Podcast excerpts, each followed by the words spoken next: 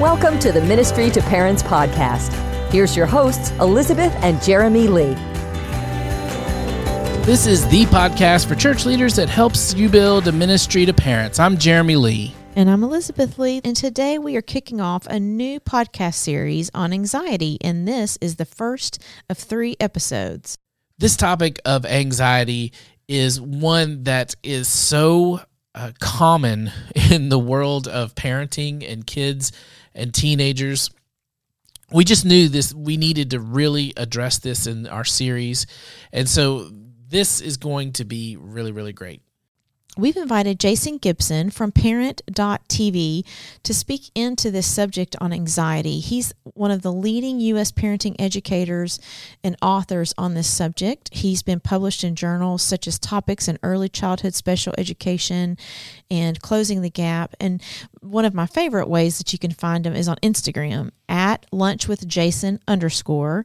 And he just gives ideas for parenting in real life. So, church leaders, it's an incredible resource to just send out a quick text to your families and say, hey, check out at lunch with Jason underscore. And, uh, and give them these little quick tips because this was developed. Jason developed this Instagram account because people were asking him at lunch about parenting advice. And so it's just a really creative way to reach parents. And so we invited Jason onto the Ministry to Parents podcast to speak specifically to families about anxiety and he had such incredible content to give that we actually took it and put it into the material. So m2p members if you're a member of m2p go check out your toolbox this month because you have this content in a pdf form that you can send straight to parents and just uh, first of all, we've known Jason for years and years, trust him a lot. Uh, and just as a little bit of a backstory of where all this came about, we had just we had just scheduled him for a simple interview on anxiety. Uh, and as and as as God tends to do um, in in that interview, it just started to feel uh, for all of us like, wow, this is more than just a one interview thing and uh, it just became uh, you know kind of holy moment territory. And he just started spouting that wisdom that we were just like oh my goodness we need to turn this into a whole uh, series. So before we get to the really good stuff we're going to head to a commercial break. And when we come back you're going to get to hear from jason gibson from at lunch with jason underscore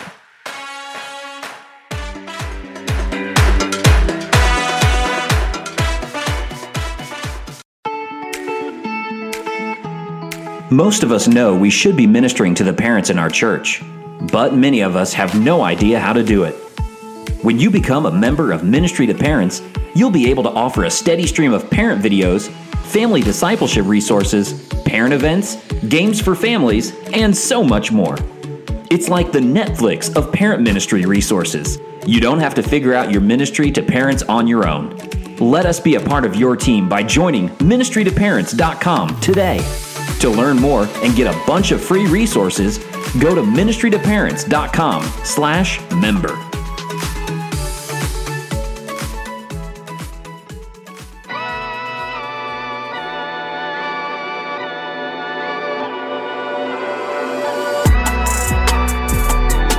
Welcome back. And without further ado, here is Jason Gibson on anxiety.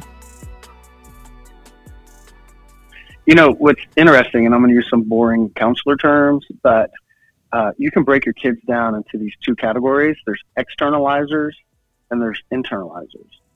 So, and that's true for us as adults too. But basically, your externalizers are the kids that take what's going on in their life and on their inside and they express it out. So your externalizers are the kids that tend to get in trouble. And they're the kids that are climbing the walls, setting the fires, I'm being a little extreme there, but they're the kids that chase after you that say, mom, mom, mom, mom, or dad, dad, dad, dad, or they break stuff, or they're, they're just the ones that tend to get in trouble because they're communicating what they're feeling on the inside outside so that you can see it. And if you have externalizing kids, then praise the Lord because you have an idea what's going on because they're going to show you every single day. But then you also have the internalizers, and those are the kids that process things on the inside. So when we're looking at our children and our teenagers, and if they're struggling with anxiety, you tend to know with their externalizers because they're going to tell you or show you. um, the one thing that we do have to be cautious of is sometimes when they're manifesting the symptoms of anxiety, they're doing things that get them in trouble. And we think that they're doing bad things, or even worse, we say that they're being bad kids. When really it's just a method of communicating, hey, I'm super unsettled and things are out of control, and I'm just reacting in a hundred different ways so that I can get your attention. So that's how an anxious externalizer might look. Um, and it can take many different flavors, but you'll see it and you'll know it. But an internalizer, you tend to not see it until the problem is pretty huge. Because the more anxious they might become, they, they could, your child might um, withdraw even more. Um, and what really makes it difficult is sometimes anxiety actually is reinforced because of their successful behavior. Because your kid is so anxious about getting the wrong grade, getting the question wrong and getting a bad grade. So then they overstudy and they just become consumed with it. Or maybe they're so worried about getting in trouble that they're so perfectionistic about their about the choices that they make that it just consumes them. So as a parent, I'm over here saying, "Great job! I can't believe you studied that much." when I focus on just what happens on the outside and I don't take time to look in what's going on in the inside. So we just have to be super cautious that knowing our kids, do they express what's going on out so that we can see it? Or do they stop it so that we don't see it until they can't contain it anymore? So as a parent, you know, being aware is really the first step of knowing what you can do next to help encourage them um, and help them find some peace. Because the opposite of peace can be described as anxiety. And that's not something that their shoulders are strong enough to carry right now. So we got to be aware so we can step in and do something. I'm both excited and terrified by that. Right. Um, because because here's what happened. right. here's what happened. You diagnosed something for me uh, that was extremely enlightening. I, I think uh, I can say pretty confidently we've got one of each. Correct. I was thinking the same thing. Um. So, but I, I imagine church leaders listening to this and saying, "Oh my goodness, okay, I can help now families see the difference between those two. I can go in and say externalizer, internalizer. But now I imagine parents hearing that and going, well, what the crap am I supposed to do with that? that's that? exactly how I feel right now. exactly. So, so Jason, what you got on Because what I just heard is my internalizer. I don't need to encourage him, or I'm going to stress him out more. Um, and my externalizer, I you know I need to be grateful that he's externalizing. so, how about let's break down each one maybe, um, and with with some real practical first steps I mean, obviously, we know when they'll need eventually get help, maybe, but um, and hopefully we can determine when we need to do that. But uh, let's just go with practical first steps on each one. Oh yeah, you know, and and I, really appreciate you sharing that with that transparency because I'm right there. I've got four kids, and they're all completely different, and that's so difficult because we naturally go to a one size fits all parenting plan, um, and it's not because there's not anything wrong with us that we do it. It's just naturally we're drawn that way because as parents, we're managing so much that we're constantly trying to simplify and just, we just raise our kids. And sometimes it's just like, can I get them up, get them to school, or now in the midst of the pandemic, do their home virtual school and then feed them and eventually get them back into bed. And then it just becomes overwhelming thinking, how can I separate all of these things to meet their needs in the way that God created them, it can get overwhelming.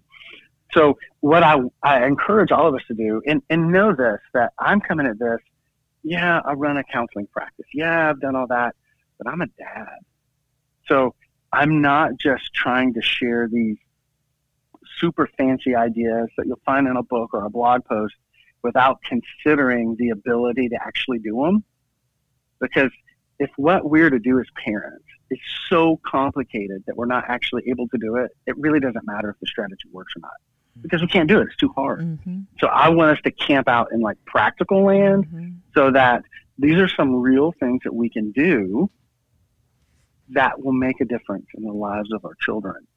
So the first thing that I encourage myself, but other parents to do, is to avoid the ditches. Right. So recognizing you got your kids and you're going down this road, um, and if you look on one side, this one side of the ditch is becoming angry and confrontational. And really, this is not effective for your externalizing kid or your internalizing kid because what happens with your externalizing kid is they're climbing all over everything.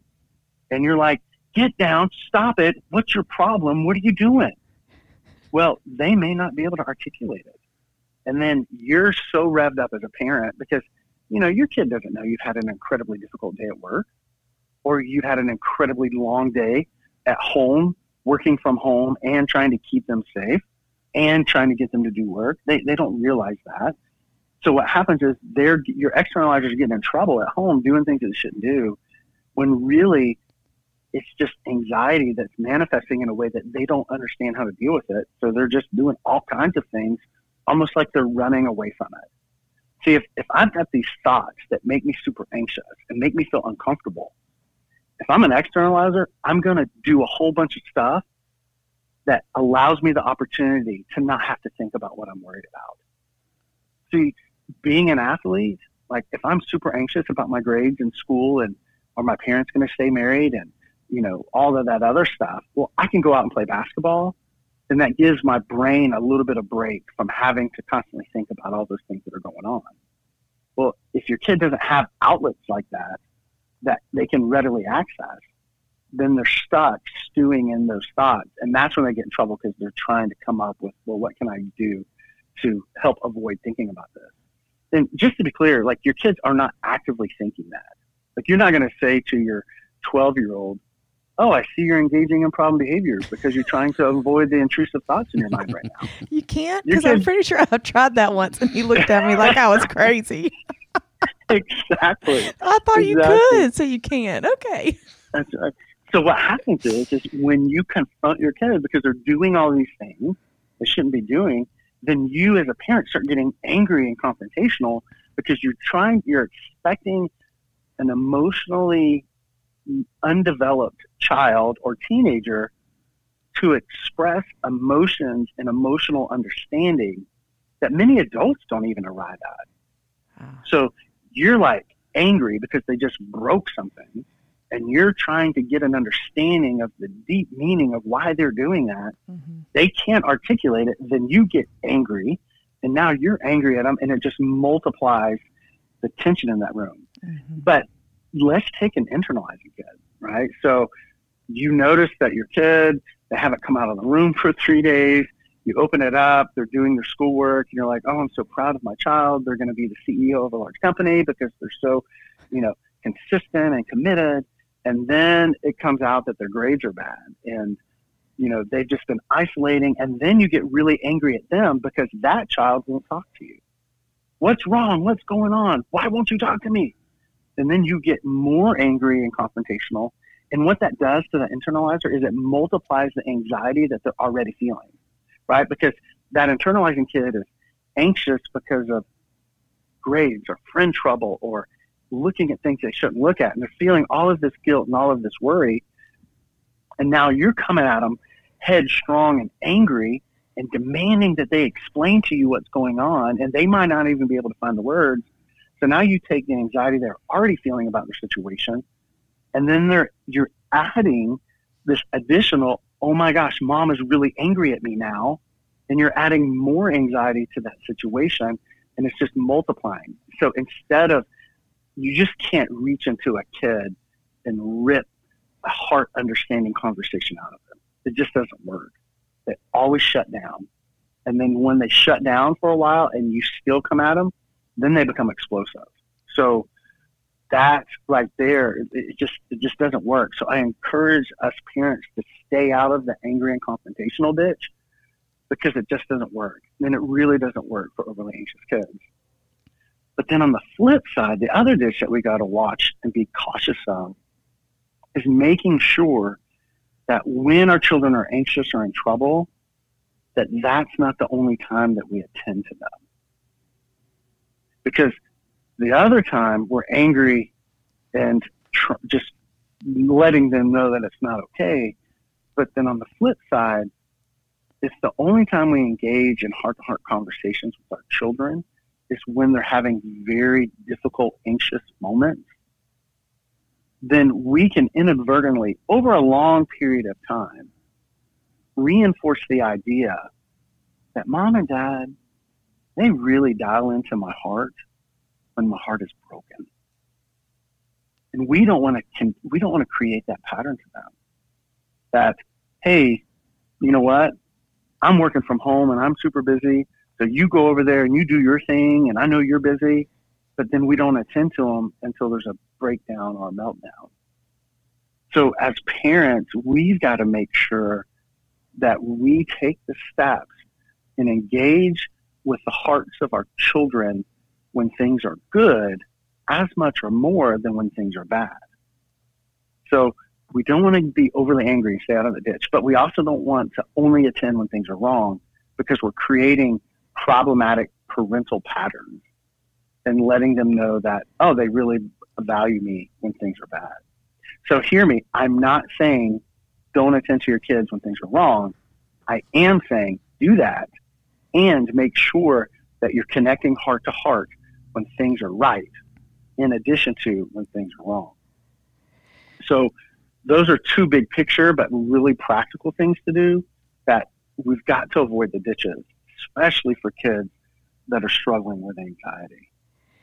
So, how could you do you have a practical example? You, you said engage the heart of our children when things are good. Do you have a practical example on what that looks like? Oh yeah, yeah, yeah. Well, really, it's just, just, I, it, it's super. It's, it's super simple. Now, there's a difference between simple and easy. I'm not saying it's easy, but it's simple. It's like it's not overly complicated. It's talking to your child or even asking them a question when they're not in trouble.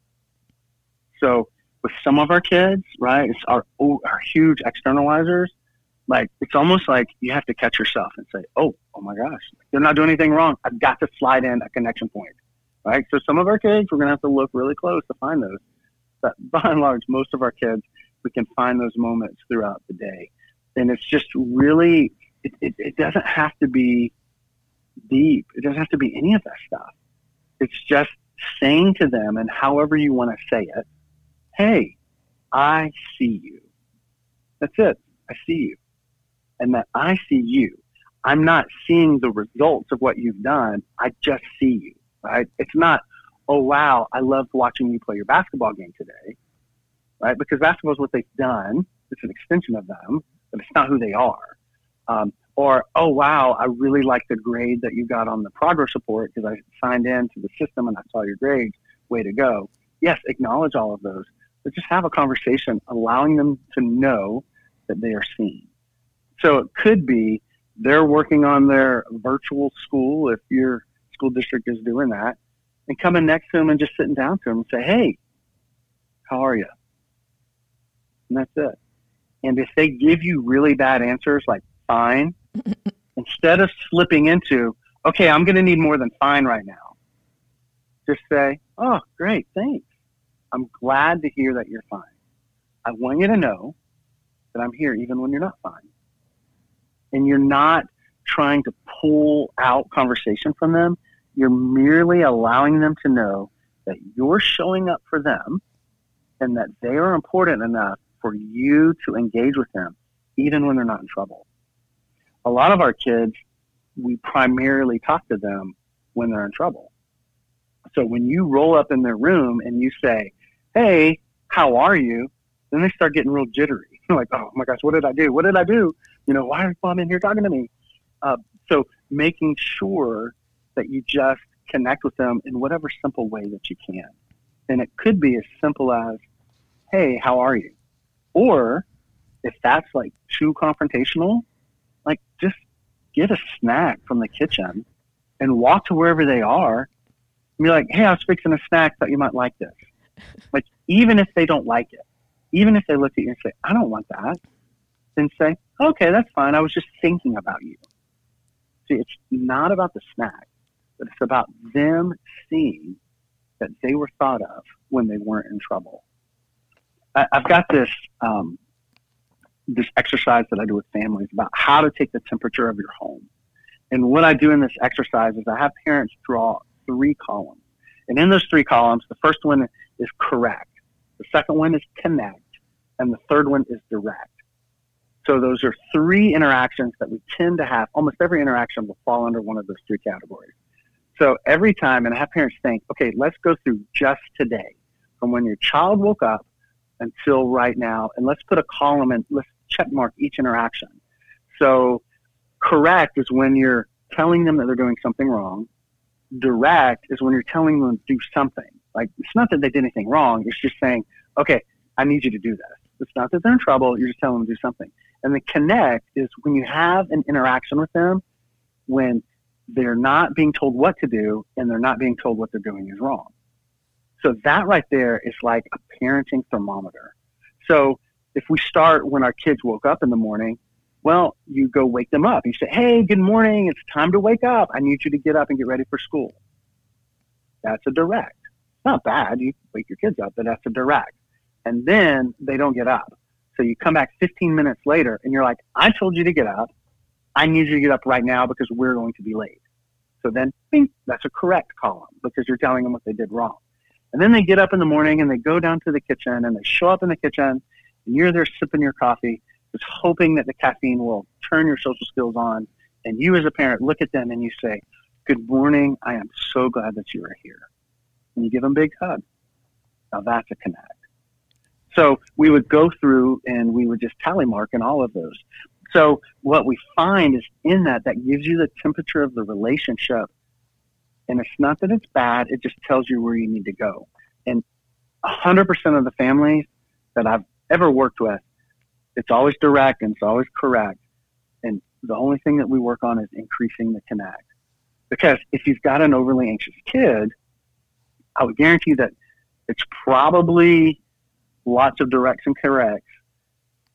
I encourage families, let's work on the connecting piece because knowing that you're known and that you're seen and that your parents are there give you a firm foundation in which whatever stacks on top of it, you're going to be okay because you know that is there.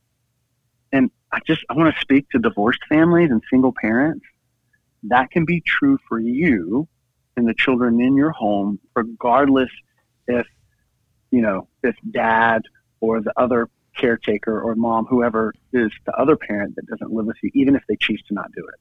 You as a single parent can also give them that foundation. And it's not built on magic, it's just built on consistently consistency. Showing up, still correcting and directing, you got to do that, but making sure that you get more connections in there so that they know that you're there even when they're not in trouble. What happens when you, like I'm an externalizer as you're describing it, right? So as a mm-hmm. mom, I'm an mm-hmm. externalizer and I have a kid who is an internalizer. And so I am was feeling anxiety. I had a like it was hilarious. You nailed it when you're like, "Hey, I've had a long day of work. I'm working from home, right? There's just there's a lot going on." And then he was feeling anxiety. There's a lot going on because uh, there's a hybrid going back and forth with school. So he's going to actually be coming home. And, but he's an internalizer. And so as you're talking, I'm going, okay, I think he's feeling anxiety based off what you're saying.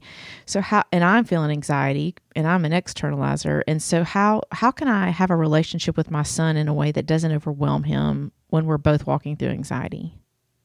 Oh yeah. Man, that's that's a great question so, and there's a lot of directions that we can go with it. Um, so I'll, I'll start with this: that what we know about anxiety, like from the scientific literature, from scripture, from our own personal lives, that anxiety is contagious, and um, it like spreads like a virus. So if one person in the family is feeling it, then everyone feels it.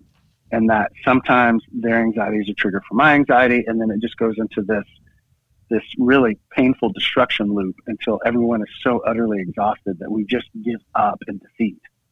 So it's not that the anxiety issue was ever solved. It was just that exhaustion caused us to not have any more energy to move forward. And then anxiety is actually a bunch of self contained events.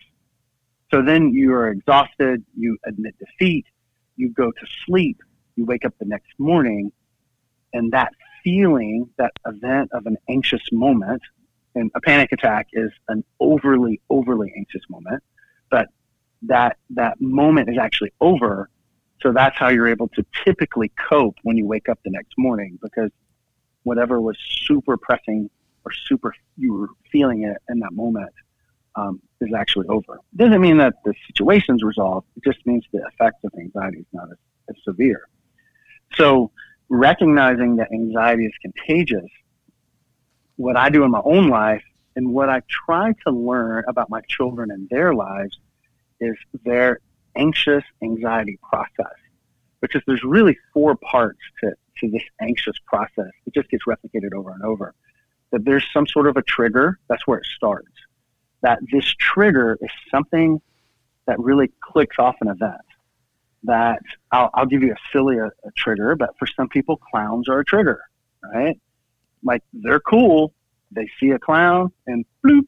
It's like it sends up the anxiety antenna and says to you in your body, because you feel it, and in your mind, because you think it, hey, danger, danger, danger, danger. So it doesn't mean that you have an overly anxious event. You don't have a panic attack. But what it does mean is your the stage is set for anxiety to kick in and take over and to run away like horses. So you got your trigger, and then you go into an escalation phase. And what that means is now that you're aware that danger is there, however you perceive what that may be, you're starting to rev up. That could mean that your neck gets hot, your ears get hot, you start to sweat, your heart starts to beat. Those are some common ways that we feel it. But we go from an awareness, a trigger that something's not right, to escalating to increasing of intensity of what's going on with your body and your mind until you get to this place where I call the peak, where you're at like max anxiousness. Uh, some people, if it's severe, it could be a panic attack, but that's at that moment where your heart is pounding, you're super angry, whatever it may be, and it looks different in everyone. But you go from trigger to escalate to peak, and at that peak is typically when the greatest conflict happens between parents and kids, because with your internalizing kid, that's when you begin to see it. See, with your internalizing kid, you don't see the trigger typically. You don't see the escalation typically. But when it gets to max, it gets to the peak, you're like, oh, whoa, what's going on? And as a parent, your kid has probably been dealing with this for minutes or even hours. And then once you reach the peak, then eventually you get down to that de escalation phase. So it's trigger, escalation, peak, and de escalation. So with us as parents, knowing that I might be this way and they might be that way and it's different, at first I've got to start with knowing my process and my cycles. Okay, what are my triggers? And when I experience this and I know that I could be heading to an anxious moment, what do I look like when I begin to escalate? And what do I do when I'm at my most anxious, most upset? And then what does it take for me to de escalate? Because I've got to know myself before I can be what I need to be for my children to help them begin to learn their processes so that they can then deal with it most um, help in a most healthy way. I used to be a lifeguard when I was young um, in the college age. And what we learned as lifeguards, what they learned before me, before I came, because back in the old days, uh, they used to swim out to a, a, a drowning person and they would reach out and grab them and try to bring them to shore. But what they found was is that as the lifeguard swam out to the person that was drowning, they were in such terror and so afraid they would latch onto the lifeguard, hold on to him for dear life, and they would sink them and they would both die because that person was in such a, sh- a state of fear that they were grabbing a hold of whatever they thought was safe and it would drown both people. So they trained new lifeguards when I came around that you swim out to the drowning person and you take the raft and you push it out to the person that's drowning so that they can grab a hold of the raft while you yourself are making sure that you stay safe. And then you swim them to shore while they hold on to the raft. And the same idea is with our children when they're at max peak anxiety, is that I've got to know my cycle so that I can stay safe and I can stay in healthy parent mode so that I don't get stuck in the cycle that they're in, the kid, my kids in that very moment. So maybe my trigger is when my kid starts getting angry and swinging stuff around the room. Well, I've got to be aware. Okay, I feel my, I feel I'm escalating. I'm getting upset. I can feel it because in that moment as a parent, anxiety is actually speaking to me. It's like, oh no, what have I done wrong as a parent? Oh no, I've got an 11 year old that's throwing books around the room. Like that's really bad. Oh my gosh, is something wrong with my kid? Oh my gosh, does my kid have a disorder? Oh my gosh, what if the neighbor's hear because I live in an apartment? Oh my God. I mean, it's like all of these things. So I'm feeling all this and I'm automatically escalating and I get to the peak moment. So then I emotionally vomit on my kid when I need to be aware of that so that I can help them deal with it. So I've become part of the solution and not part of the problem.